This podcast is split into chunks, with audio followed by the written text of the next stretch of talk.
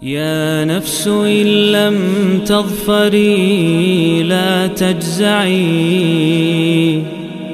آه.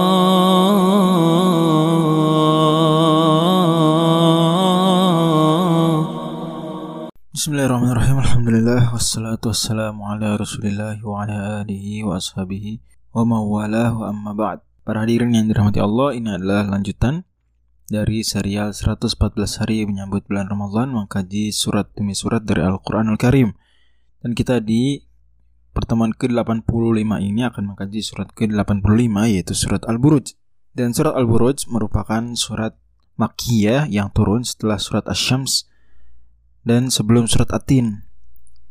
Surat ini terdiri dari 22 ayat dan disebut dengan nama Al-Buruj diambil dari ayat yang pertama dari surat ini wassama idzatil buruj demi langit yang memiliki gugusan-gugusan.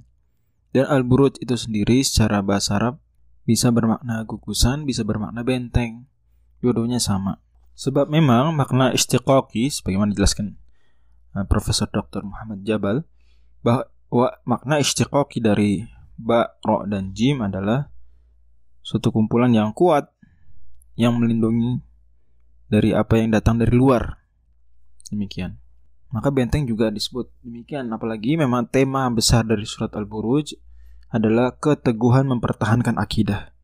Keteguhan mempertahankan akidah. Dan itu nampak dari kisah utama di surat ini, yaitu kisah Ashabul Ukhdud di mana Allah Subhanahu wa taala kisahkan dimulai dari ayat yang keempat Kutil ashabul ukhdud. Celakalah orang-orang yang membakar api di parit-parit di got-got ya di selokan-selokan. Jadi kisahnya sebagaimana Allah Subhanahu wa taala sebagaimana Rasul sallallahu alaihi wasallam kisahkan dalam hadis panjang riwayat Muslim bahwa ya singkat cerita ada seorang pemuda yang dia bertauhid ya sebelum zaman Nabi Muhammad SAW antara zaman Nabi Isa dan zaman Nabi Muhammad SAW ini bahkan kalau kita lihat alur ceritanya kira-kira dia 50 tahun sebelum tahun gajah kejadian ini. 50 tahun sebelum tahun gajah kejadian di Yaman kurang lebih. Ashabul Ukhdud. Nah itu uh, ada Raja Himyar kerajaan Himyar di Yaman namanya Joseph. Raja Joseph ini memaksa kaum atau masyarakatnya untuk melakukan kemusyrikan bahkan terhadap dirinya juga. Sementara pemuda ini yang dikader oleh sang raja sendiri sekarang menjabat sebagai penyihir resmi kerajaan, tapi dia sebetulnya bertauhid. Malah dia menyembuhkan bukan lagi dengan sihir tapi dengan dengan cara-cara yang islami. Tapi ketahuan pada akhirnya bahwa dia sebenarnya membawa ajaran tauhid, ya, membawa ajaran pemurnian Islam. Berbeda dengan rajanya mengaku-ngaku saya Yahudi padahal mengajarkan hal-hal bercampur kemusyrikan. Akhirnya di mau dibunuh si pemuda tersebut nggak bisa bisa dibunuh. Allah selalu lindungi.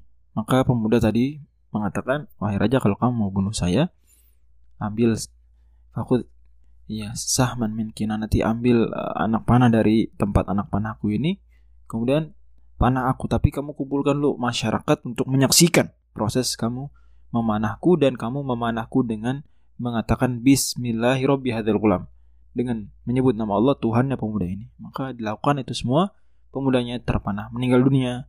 Tapi semua orang tahu bahwa yang Tuhan sebenar-benarnya hanya berhak disembah satu-satunya adalah hanyalah Allah Subhanahu wa taala sehingga mereka kemudian mengatakan amanna birabil gulam amanna birabil gulam kita beriman kepada Tuhannya si pemuda yang ini. Kita beriman kepada Tuhannya dia. Marahlah Raja Yosef ini kemudian menyuruh pasukan untuk mem menaruh kayu bakar di got-got selokan-selokan di parit-parit kemudian dibakar. Kemudian siapa pun yang tidak mau kembali dari keimanan yang barusan tuh, jadi kembali murtad bahasa kita seperti itu, maka akan dilempar ke api. Semua akhirnya memilih dilempar ke api.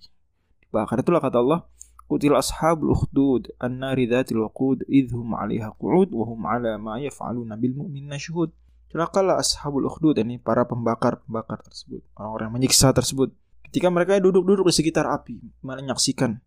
Kata Allah sedang mereka menyaksikan apa yang mereka perbuat dari kejahatan tadi.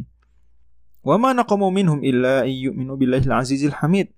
Mereka tidak menyiksa orang-orang tersebut melainkan hanya gara-gara mereka beriman pada Allah. Mereka menyiksa orang-orang tersebut bukan karena mereka mau berontak, bukan karena mereka jahat, enggak. Hanya beriman saja, tapi disiksa. Ya Allah. Maka Allah Subhanahu wa taala kemudian mengancam mereka dan juga mengancam di saat yang sama. Karena ini surat Makiyah orang-orang Quraisy yang seolah-olah melakukan hal yang sama seperti yang dilakukan orang-orang Himyar tersebut.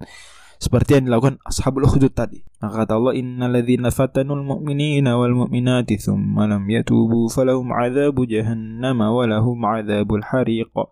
Orang yang menyiksa orang-orang beriman baik laki maupun perempuan kemudian mereka tidak bertobat artinya di sini Allah masih memberi kesempatan tobat buat mereka masya Allah ayo tobat kalau nggak tobat, maka bagi mereka azab jahanam bagi mereka azab yang membakar.